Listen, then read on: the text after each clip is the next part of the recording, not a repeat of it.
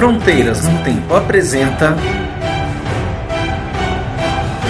Historicidade.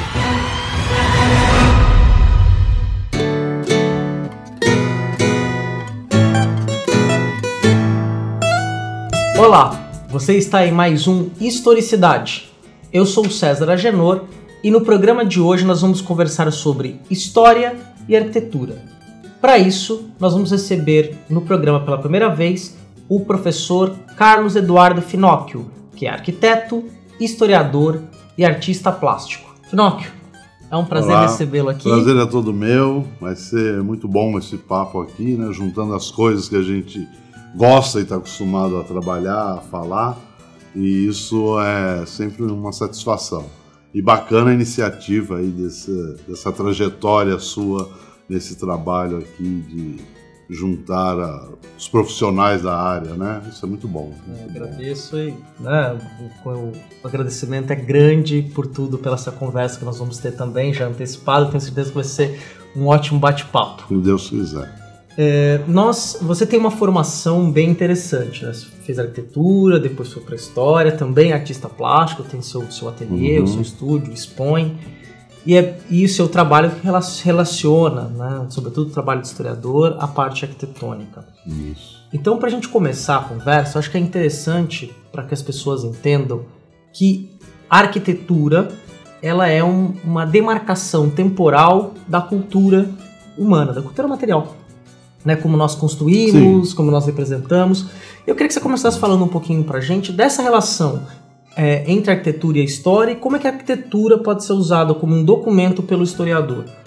É, é verdade, né? E, e, principalmente essa arquitetura do início do, dos tempos, né? Que ela fica como uma preocupação e presa característica da monumentalidade. Né? Então a gente vai desde os grandes templos na, na Idade Antiga, né? Uhum. as pirâmides, coisas que, que ficam, né? Porque havia já preocupação é, do homem em preservar, em se preservar, né? Uma, uma, uma preocupação de memória e, e, e, trabalhar isso através da linguagem arquitetônica. Então, os próprios egípcios, através uhum. da, da, do material que eles empregavam, que era a pedra, né, uhum. na, nas pirâmides né, e nos templos, e a monumentalidade, a grandiosidade. Então, é um elemento arquitetônico muito forte que se relaciona, só para dar um exemplo, né, para ir lá para os primórdios aí da, da história, como ele se relaciona com a mentalidade da eternidade que eles buscavam. Né? O próprio faraó, ele é Sim. é eterno, ele está lá, né? Está mumificado e a preocupação com a vida a, após a morte né, é, era muito grande. E isso a arquitetura evidencia. Né? Um outro momento também que eu acho muito expressivo nessa relação que você colocou é Roma. Né? Então gente já sai do Egito, vai para Roma, ainda Nós na antiguidade. É, exatamente. E que Roma é assim a preocupação do urbano. Né? Roma é muito urbana. E, e toda a própria função, as funções sociais, políticas, estão ali projetadas na Urbis. O Fórum, né? Uhum. É, a própria herança que veio da, da, Grécia com relação à Acrópole, e que seria a Acrópole, no caso, a parte mais elevada, que tinha a função inicial de preservar, de, de de, de, ser como fortaleza mesmo, né? Uhum. De defender as cidades, por exemplo, a de Atenas, que é muito famosa, e os templos, a função religiosa. E além da, da além da Acrópole, tinha a, a, o que, que vai ser, o romano vai herdar no fórum, a Ágora. Então, uhum. são elementos urbanos né, que em Roma, nos templos romanos, na, na, nas edificações do, do Senado romano é, e os templos que estão ali bem localizados no fórum, né, que tem esse espaço urbano, são carregados de, desses elementos arquitetônicos e que recheado completamente da história. Né? Então, uh, realmente elas, eles andaram juntos né, durante muito tempo. E quando chega na Idade Média, novamente nós vamos ter é, pelo menos dois estilos que a gente consegue identificar, a questão do românico e do gótico, né? Uhum. O gótico com o princípio da verticalidade, então é aquela coisa em que tudo se volta para os céus, né? Então as grandes catedrais, né? tudo uhum. muito alto, né? Tentando arranhar mesmo o céu. E o românico, um pouquinho antes do gótico, era o princípio da horizontalidade. Então aquelas fortificações não tão altas, mas que precisavam ser robustas, né? Sim. Porque era aquele período é, da Idade Média feudal, né? Com muita preocupação das invasões, tal, tudo muito fortificado. Então, mais uma vez, a arquitetura aí refletindo essas conjunturas e essa mentalidade que a história é, nos mostra. Né? E, bom, e aí o exemplo, acho que até hoje a gente vai falando, né, como, como está intimamente ligado, né? E, é interessante, conforme você foi falando, essa discussão é, não é uma discussão que é minha, não é um pensamento meu, também não é uma discussão tão nova, como muitas vezes esses edifícios que você citou foram construídos pelo um grupo que estava dominantemente no ah, poder, nas relações de poder, é, né? É. E me trouxe esse pensamento é interessante hoje, como os grupos que estão no poder são grupos não necessariamente envolvidos com uma só cultura, mas eles são transnacionais, Europa, Estados Unidos, é. né? E como é que e também elites no Oriente Médio, como as grandes construções hoje são muito grandes, né? É, Essa são monumentais. Os, monumentais, é. é. Pré, o edifício mais alto do mundo. Isso, né? é. Torres, grandes torres comerciais e que é. esses grandes prédios eles têm função comercial, né? É. Representam isso. É. Tirando a parte é, do, do, sagrado, né? Que antes eram os templos, as igrejas uhum. com suas naves projetadas. Né, a porta voltada com a porta voltada para o nascer do sol, né? Isso, Tinha todo, todo um sentido tem, dessa arquitetura, um, um, significado dela, né? E se mantém mesmo, é uma coisa, é uma preocupação, né? Muito, isso é, isso é muito forte mesmo, né? E como arquitetura ainda é ícone das mentalidades, né? Ao longo do tempo, é, como ela traduz esse comportamento, essa mentalidade, né? mesmo assim em períodos é, de guerra ou pós, melhor, né? Pós-guerra a necessidade de fazer uma arquitetura até mais limpa, mais econômica. Quando a gente teve a escola a Bauhaus, né, na Alemanha, é, onde o concreto ele, ele vem com tudo, mas ele entra com uma coisa mais enxuta, é, tem mais funcional. Essa escola do Bauhaus, segunda metade do século XX. Sim, sim, é. Ele, mas traz essa, essa questão do, do funcional, né? Uhum. É, então, ela traduz também uma mentalidade de época, de período. É, o, o estilo Art Nouveau anterior, ele veio também enxugar o, o ecletismo, o neoclássico, que era muito rebuscado, que era extremamente caro. A Europa estava numa crise também muito forte uhum. e, e, as coisas vão se traduzindo né, e se constitui a partir dessas conjunturas. Então a arquitetura está sempre retratando esses momentos mesmo. E até hoje, como você bem colocou, a gente percebe isso. E a preocupação são as elites, né, evidentemente, uhum. né, os uhum. grandes grupos é, de, que, que mantêm o poder. Hoje muito mais o poder econômico, né? né? No mundo capitalista, coisa muito forte nesse sentido, mas que, que determinaram e, e que promoveram, né? Uh, esses ícones aí arquitetônicos. Né? E aqui, mesmo aqui no Brasil, também a gente vai poder sentir isso. E é bem interessante a gente para pensar no Brasil, acho que um ícone histórico arquitetônico, cidade que é patrimônio da humanidade, que é Ouro Preto. Ah, sim, é. Né, suas, suas casas com os porões, onde ficavam os escravos. É, ali. exatamente. E, e, a, e Ouro Preto, de novo, né, ela, ela surge também com a sua arquitetura muito própria, inclusive, né, um barroco com a, que a gente até fala, é o barroco mineiro, né, que é um pouco tem suas características diferentes do, do barroco baiano, pernambucano, tal mas também surge numa conjuntura onde o ouro proporcionou, né, possibilitou a, aquela exuberância, né? que também vem de uma, de uma mentalidade né, europeia, onde nós tínhamos o barroco a serviço do Estado e da Igreja, no momento da Contra-Reforma, né, e do Estado absolutista. Então, é aquela exuberância, aquela coisa de movimento foi muito, é, muito característico na Europa e chega aqui no Brasil, né, através de, de, de as informações é, estéticas vinham através de estampas e quando chega aqui no, no em Ouro Preto, em Minas, que novamente o urbano, né? A uhum. gente deixa a tradição do engenho do Nordeste e tal, e é uma novidade. Então surge Vila Rica, né? Surge a região mineradora e, e o urbano vai ser fundamental ali. É o primeiro grande núcleo urbano brasileiro primeiro, Vila Rica. Exatamente. Então, e agora, né? Como é que funciona a coisa, né? Então, novamente, nós vamos ter aí a arquitetura é, trabalhando, né? Agindo ali e significando aquele momento. E aí, é, o que eu acho assim é, bacana é que entra aí a questão que a gente fala de partido arquitetônico, né? O partido arquitetônico ele são as variáveis que vão determinar aquela estética, as possibilidades de erguer, por exemplo, no Brasil, um barroco, que é uma invenção europeia, né? Uhum. É, mas como é que vai fazer isso no Brasil?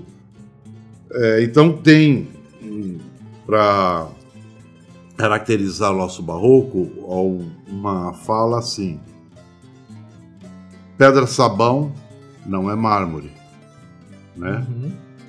É, Ouro Preto não é Florença, Vila Rica não é Florença, né? Tampouco Aleijadinho foi Michelangelo, né? Então, é, ou seja, trabalhar o mármore como é um material típico do barroco na Europa, exige uma tecnologia, um tipo de ferramenta específica, uma formação, né, uma capacitação para tal. Aqui no Brasil não tem esse mármore de Carrara, né? Óbvio, tem a pedra sabão. Né? O tipo de, de ferramenta que chegava aqui era extremamente precária.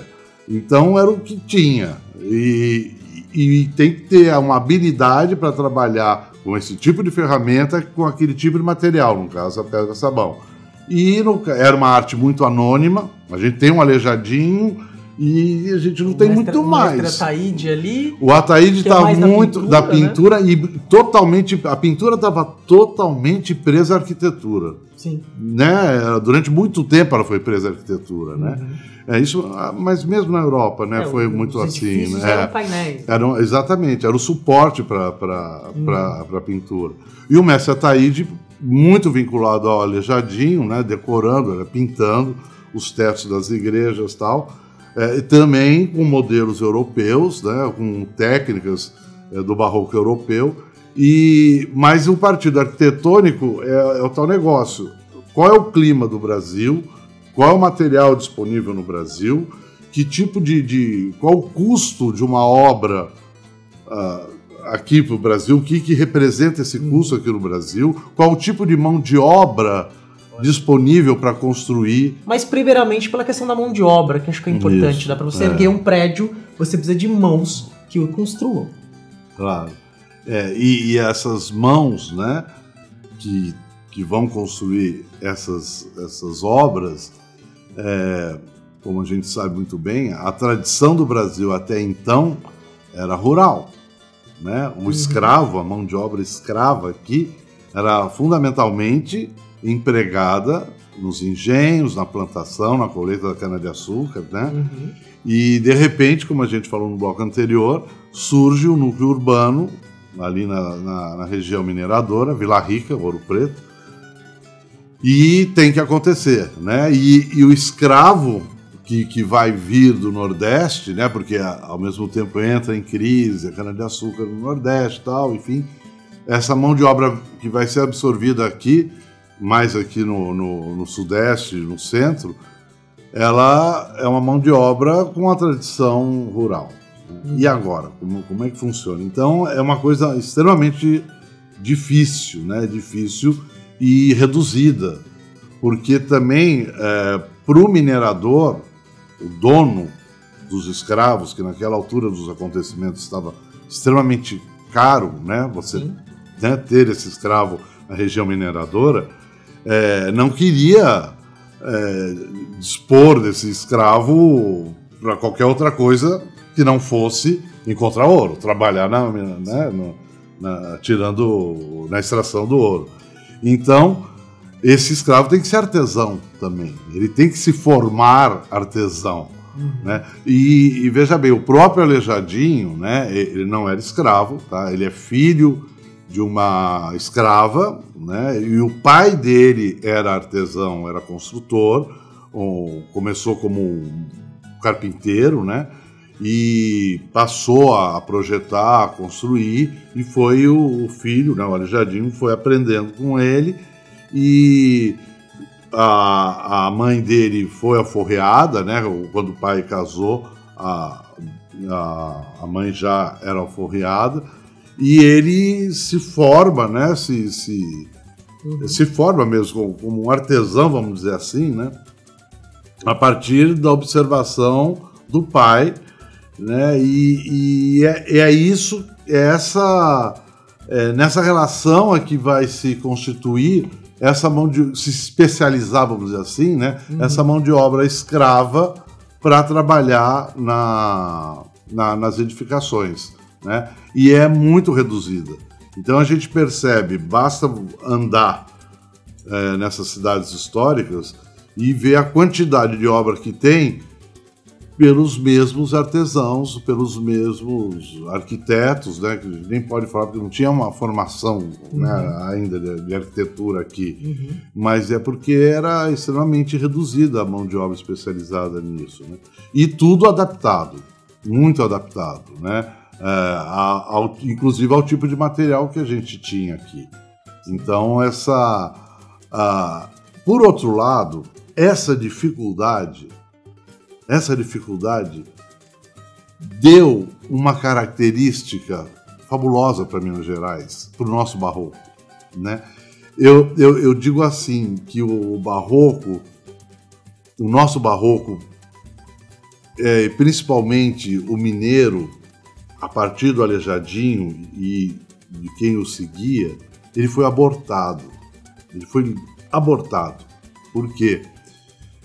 nós estamos começando a ter talvez o primeiro movimento de arte com odor, com sabor de brasilidade assim, pequeno, mas era a primeira manifestação nossa, com cara nossa, material nosso, com jeito nosso, com traços nossos, pelo próprio Aleijadinho. Ele estava inaugurando um pouco isso. O nosso barroco é tardio, né? Uhum. Então, é, essa adaptação essa necessidade de adaptação da característica uh, inovadora, dá uma nova estética ao barroco, que se isso fosse desdobrado, eu acredito que a gente teria o, o primeiro movimento nacional artístico de uma estética genuinamente eh, brasileira. Isso depois vai acontecer no século XX, né? Ah, sim. Que é, é dos modernistas. Dos modernistas, é. E aí vem a missão artística francesa, um pacote pronto, né?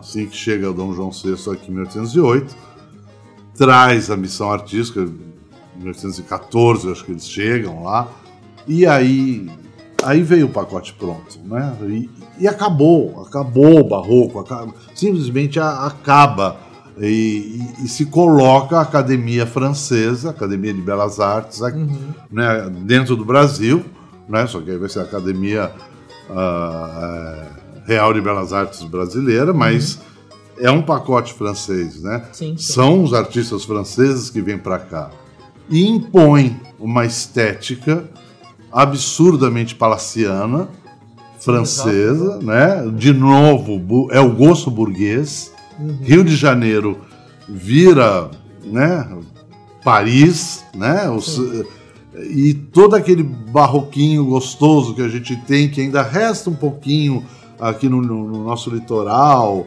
e, e que poderia ter desdobrado, não rolou. E o que estava sendo é, desenvolvido em Minas, que ainda o Aleijadinho ainda estava vivo, tá? E, e, com toda a doença que ele teve, ele ainda produzia. Ele morre com 60 e tantos anos produzindo, né? E a missão francesa já estava aqui, então é, e parou, parou e veio o pacote pronto e e, e dá para perceber, tem temos vestígios, mas o que, que você marcaria como característica dessa mudança, assim, do ponto de vista arquitetônico? A gente poderia bater o, bater o olho e, e entender, até para a pessoa que está em casa. Olha, é... assim, o, no, o, o nosso barroco, principalmente nos casarões que costumam falar, ah, estilo colonial, estilo colonial. O estilo colonial não existe, né? Não uhum. existe uma escola colonial. Sim, claro. Colonial era a situação política né, do Brasil, a, a condição política do Brasil naquele período Sim. barroco. Sim. É um barroco pobre. Tem até um livro. É, é. Exatamente, né? Nós éramos colônia. Então, aquele estilo que era barroco, que a gente fala colonial, usava muita madeira. E eu acho muito interessante eh, essas cidades, por exemplo, Paraty. Eu gosto de Paraty por isso, porque ali você encontra as duas, os dois momentos, né? A madeira na, na sacada, e na realidade eh, aquela sacadinha nos assobradados, que a gente chama de balcão, o mais correto, que é uma influência árabe, né, que vem lá de trás. Turística, né? É, exatamente, dos moros, que tinha uma treliça, a treliça também é árabe, né, uhum. que, que fica geralmente no, no, no segundo pavimento. É, Santos teve isso. E existe alguma, algumas uh, imagens, alguma iconografia de pintura, aquarelas, é, que, ainda do século XIX, que mostra alguma coisa que eu já vi isso, essa arquitetura barroca, vamos dizer o colonial, né, falando uhum. corretamente, com essa estrutura, com esse acabamento de madeira, e a hora que chega esse neoclássico, essa madeira cai e vem um ferro. E, e, é, e, é, muito curioso que se percebe uma adaptação em cima da própria edificação. E isso se percebe muito em Paraty. Você tem a, o edifício barroco Sim. e grudadinho ali você já percebe, você já vê. Às vezes é muito sutil a diferença, mas, mas tem uh, o neoclássico. Né? Então, por exemplo, essa, essa sacadinha, né? que eu falo que era uma treliça de madeira que era típico no, no, nos assobradados barroco, ela vira de, de ferro, né? Uhum. É ferro e não é mais treliça, já tem os desenhos né, com as esfinges, uma coisa muito neoclássica que se usou muito, é, que tem muito em Versalhes, tem muito em Paris, né? É, traz aquilo lá para cá e você fala, puxa vida, né? E tudo bem, tem o seu valor, claro. Sim, claro. É um mas histórico, é um né? momento histórico, sem dúvida nenhuma, né?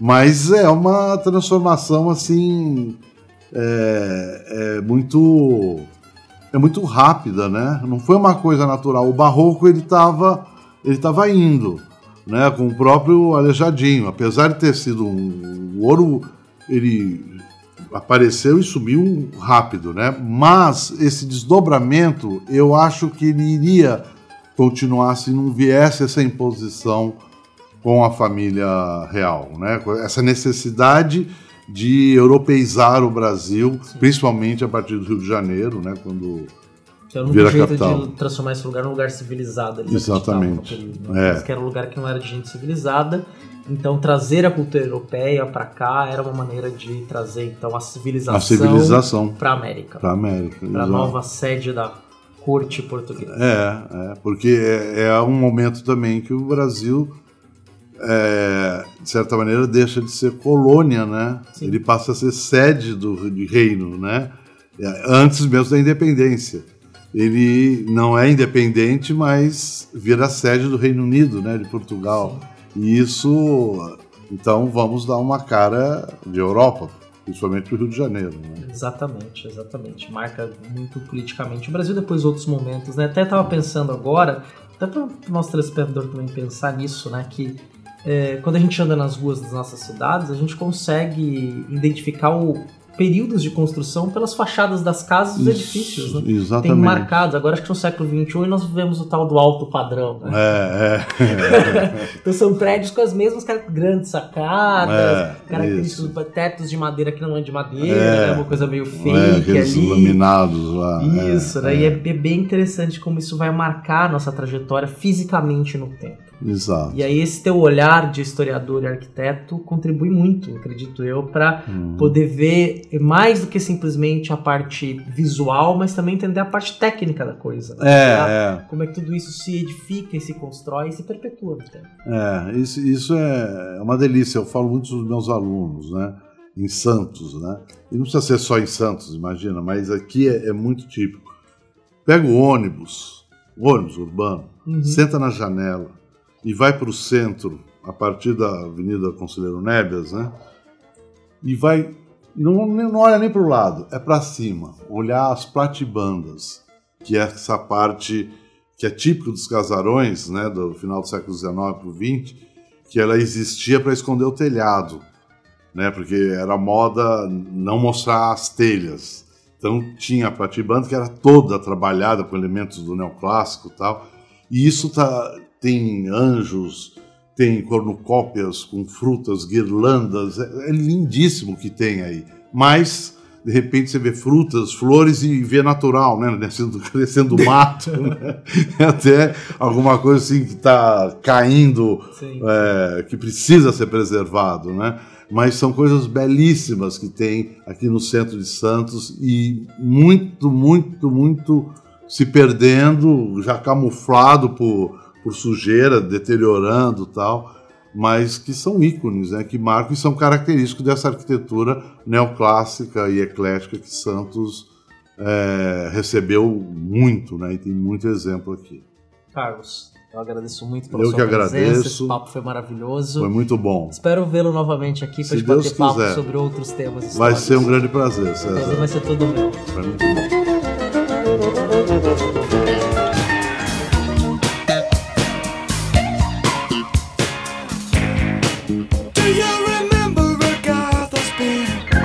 Finalizando aí mais um Historicidade, o programa de entrevistas do podcast Fronteiras no Tempo. Tenho certeza que depois de ter ouvido esse programa, você vai ter um outro olhar sobre a sua cidade. Você vai passar aí pelas casas, pelos prédios e vai observar padrões arquitetônicos, vai tentar adivinhar ou vai atrás aí para saber de quando são aquelas construções, né? Aqueles estilos de prédios. A gente tem mais ou menos uma percepção do modelo, das fachadas, até mesmo de questões de decoração, espaços internos que vão variando aí ao longo do tempo, tanto das nossas casas, da casa da, população civil, quanto dos prédios públicos ou dos monumentos, dos espaços, outros espaços públicos, arenas esportivas, teatros, cinemas, né? todos eles têm a influência do tempo. E o papo aí com o Carlos Finocchio foi extremamente instigante e fez com que as reflexões pudessem ser extrapoladas para outras áreas da vida. Espero que assim como eu, você tenha tido um prazer ao ouvir as explicações e as reflexões aí desse historiador e arquiteto. Caso tenha impactado e você tenha vontade aí de bater um papo, estender esse papo com a gente, por favor, entre no portal Deviante, no post desse episódio e interaja conosco. Deixa lá seu comentário, suas impressões. Se você quiser, for mais fácil para você mandar um e-mail, fique à vontade. Mande para fronteirasnotempo@gmail.com que vai ser lido, respondido. Você também pode é, interagir conosco em outras redes sociais. Você pode interagir no Facebook, por exemplo, curtindo a nossa fanpage facebook.com.br Fronteiras no Tempo. No seguir a nosso Twitter, no seguir lá no Twitter, melhor dizendo, arroba fronte com temudo no tempo. Assine nosso canal no YouTube, youtube.com.br Fronteiras no Tempo. Se você tem o Google+, o Fronteiras no Tempo também tá lá. O link para o nosso Google Mais está no post desse episódio. Se você quiser um, mandar uma mensagem de voz para que a gente toque no episódio, na leitura de e-mails do Fronteiras no Tempo, você pode mandar para o número 13 99204 0533. Vou repetir, ó, o nosso WhatsApp: 13 99204 0533 manda mensagem de texto, mensagem de voz, que às vezes não respondo na hora, mas será respondido com certeza.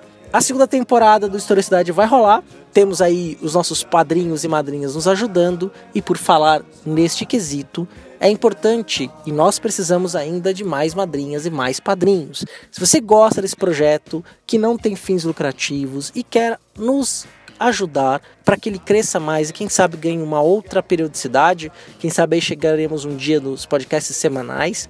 Você pode ir lá no Padrim, com M no final, padrim.com.br barra fronteiras no tempo e dar o seu apoio a partir de um real. Pode ser um, cinco, dez, vinte e cinco, cinquenta reais, no que você puder nos ajudar.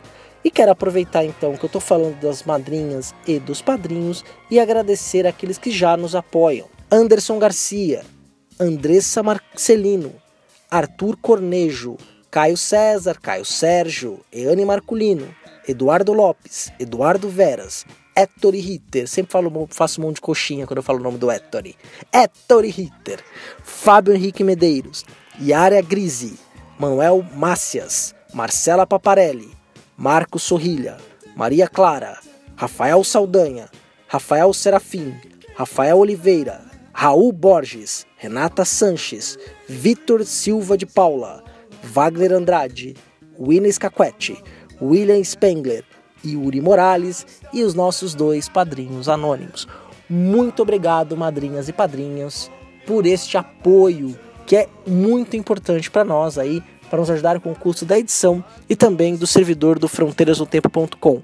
Nós estamos no portal Deviante, mas o fronteirasdotempo.com continua também nativa. Então, quero aproveitar se você já nos acompanha, escutou o episódio sobre a revolta da vacina, o último episódio do Fronteiras no Tempo, a qual eu e o Beraba discorremos sobre este tema, que tem inclusive uma narração maravilhosa aí do Beraba, que contou com a edição da Talkincast, dramatizando um momento da revolta popular do Rio de Janeiro, e aquela narração é de um fato verídico, uma narração verídica. Então, se você não ouviu, vai lá no Portal Deviante ou no nosso feed, baixe o episódio e escute. Está imperdível, de verdade.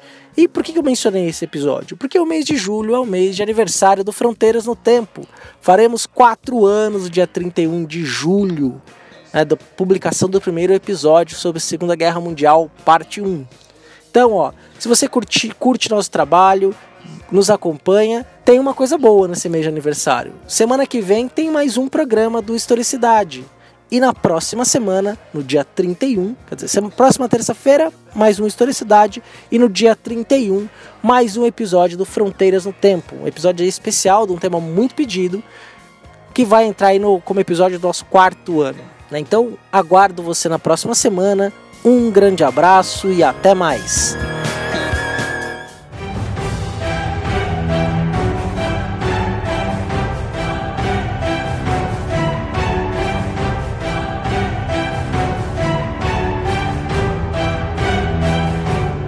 Você ouviu